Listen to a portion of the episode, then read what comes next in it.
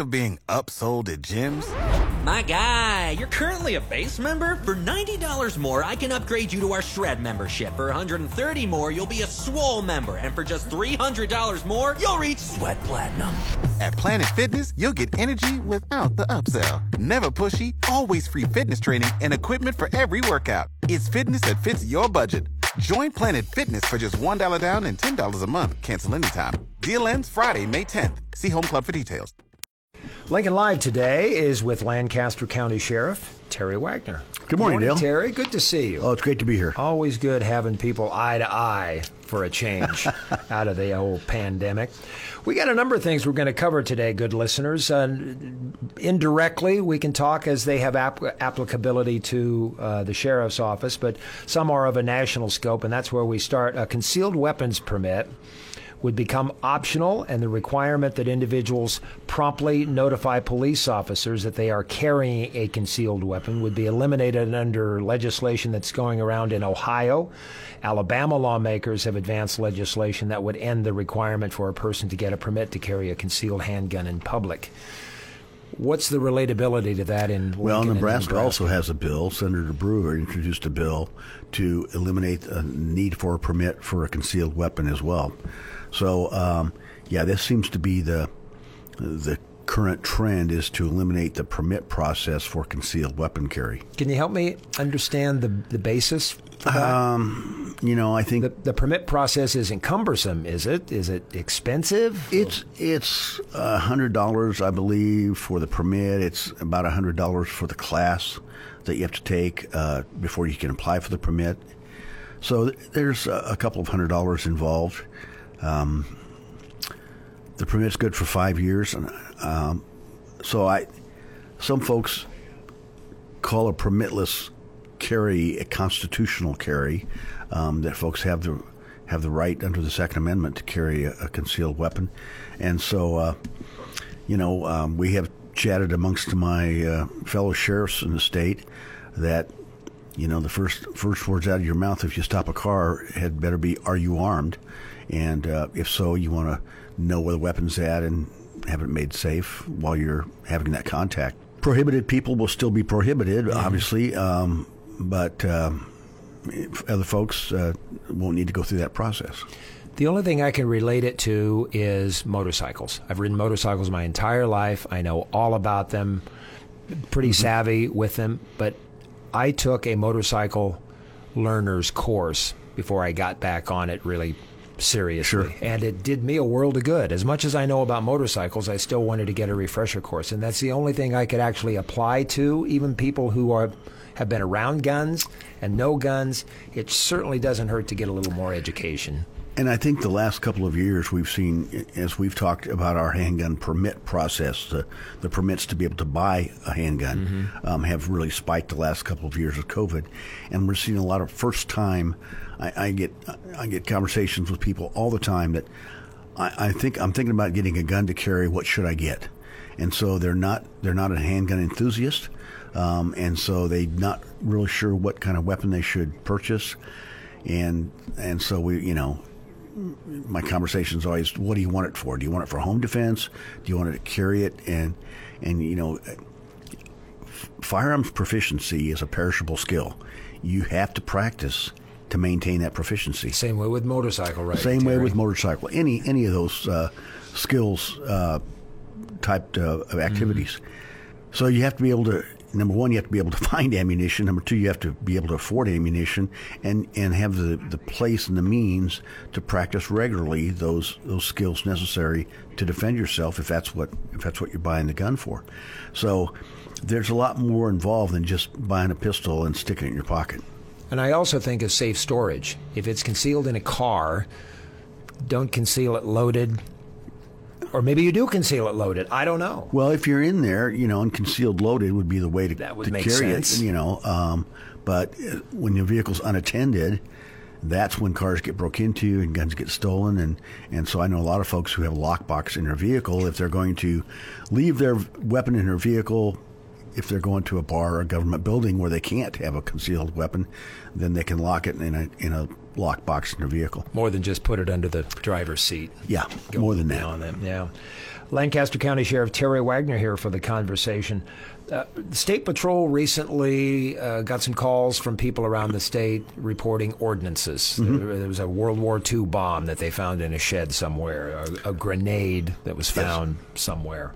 Uh, occasionally, you'll get calls from people who are searching old farm buildings or Uncle Bob's old farmhouse, and they find more ammunition than ordinances. Yep, usually it's ammunition uh, is what we run into. If we if somebody reports any kind of ordinance, we would call a bomb squad because we're not we're not trained and equipped to handle those kinds of things. But we we uh, regularly have people call us and uh, they don't know what to do with old ammunition that they might have found in, in somebody's estate or whatever. So they'll call us and we'll take it. We take it uh, and, and turn it over to the, uh, um in our case, Lincoln Bomb Squad. And they have a storage facility, and then once a year they'll blow all that stuff up. But um, yeah, we we receive that ammunition on a regular basis. That's a good advice to call. Yes, absolutely. Get authorities out there to yeah, take care of because some of that ammunition is corroded. You know, there's some. uh, You know, it doesn't last forever. Yep, and so um, yeah, you need to. If you don't want it around, you need to get rid of it. Earlier in the week, uh, a big fire that got a lot of people's attention. Two hundred plus thousand dollar structure fire. At uh, according to the address, it uh, was Shadowbrook Farms and Dutch Girl Creamery. Maybe a cheese factory, cheese factory, correct. out there too. Curious about the role that LSO plays at the scene of big fires. Well, you know, um, number one, we respond initially to make sure everybody's out of the structure. Uh, you know, rural fire departments take a little bit longer to get activated than than a paid or urban fire department might. So we'll make sure that everybody's out of the structure, um, and then. Uh, once the fire department gets there, traffic control is our primary concern. And if if there's indications of arson, then we'll be involved in that investigation with the state fire marshal's office in, in the county. So, uh, in this case, um, you know, when deputies first got there, contacted the owner of the creamery. He said he saw somebody running from the building. It turned out to be one of his employees who lives in a loft above the creamery. Uh, suffered some burns. We were able to get him first aid initially, and then and then get him medical care and transported to uh, St. Elizabeth CHI to their burn unit. So, um, yeah, that's sort of the role that the deputies play uh, in those uh, fires. As I was looking for talking points, Terry, I came across this, a sentence that got my attention, and, and I'd like you to help me understand this. Kansas House approving a measure aimed at ensuring that counties don't stop electing their sheriffs. And I'm thinking, well, why in the world? What are the other options? I guess appointing a sheriff would be an option, but there's more to this than than that. Yes, um, Nebraska's constitution is, is very similar to Kansas in that the Constitution gives lawmakers the ability to establish elected officials as may be necessary. So it's, it's set out in statute all of the county elected offices. Now, a few years back, when they consolidated Register of Deeds and, and County Assessor, um, that was a statute change. If all of those if all of those elected officials were established in the Constitution, it'd be more difficult to change. Um, and there have been moves periodically to eliminate elected officials on the county level and have them all appointed, similar to what uh, the city does for their department heads. Uh, so um, the office of sheriff is a, a bit different. Um, many states have have it, have it in their constitution um, that the you know there will be a sheriff in each county in in that state, and uh, so the the office of sheriff is a is a constitutional office in many states. So they're not doing away with the position of sheriff. That's that's originally where I went. Well, I think there's there have been must have been some proposals In to eliminate uh, in Kansas to eliminate elected officials and uh, specifically sheriffs, and so uh, this proposed amendment to their constitution would would establish a constitutional uh, office. but it's not taking that shape here in No, Nebraska. it is not. at all.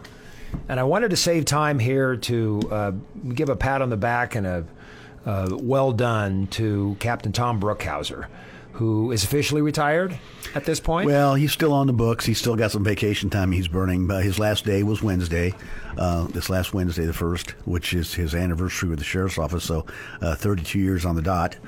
And um, and you've been there for all 32. I've been there for all plus 32 years, years. Uh, plus years. and Tom has done a great job. He has, uh, you know, been uh, on our tactical unit and and the team leader and the commander of that unit. Um, uh, you know, I, I, I was thinking last night uh, at his uh, retirement party that he it, he was in the Air Guard as well as a security police officer in the Air National Guard, and so when uh, t- when 9/11 hit, we had a number of uh, deputies were activated because of the uncertainty around 9/11. Tom knew that we were shorthanded. He was a sergeant then, knew we were shorthanded because of those activations. So he was working, um, I think he was working a midnight shift for us and then would work a, a day shift at the National Guard. Um, now, thankfully, he had three days off during the week for us. So but he was working a double shift many of those days just to fulfill his obligations to the military and his sense of obligation to Lancaster County. So, really dedicated guy, done a great job. Um, yeah, we were really going to miss him. Well respected. Retiring early enough to be able to get out and enjoy it. That's exactly right. First place I go, Terry, is trying to replace that kind of experience. Three plus decades. Well, and all we, the stories. We had two other deputies that that, that uh, retired right at the first of the year. Uh, Mike Schofield, Deputy Mike Schofield, retired with about 40 years on. Um, Deputy Dave Blythe with uh, about 30, 29 to 30 years on. So, you know, you're looking at uh, over 100 years of collective experience you're right. Uh, there's some institutional knowledge there that's just very difficult to replace. And that tells me that when you get into a sheriff's position, sheriff department position, and it suits you, you stay. For the most part. And, I, and yes. the reason I'm going there is because you are always hiring. You're looking to hire new, capable, strong people. Yeah. And, you know, rural law enforcement is different than urban law enforcement. There's no question about that. Um, a little bit more remote. You have to be a, bit, a, little bit more diplomatic and resourceful sometimes when you're all by yourself and, and things go south. Um, but, uh, you know, yeah. So most folks who come to the sheriff's office stay with the sheriff's yeah. office. Terry, you have a good month. We'll you too. We'll see you again in another okay. month. It'll Lancaster be a little warmer. it will be, hopefully. Lancaster County Sheriff Terry Wagner on Lincoln Live.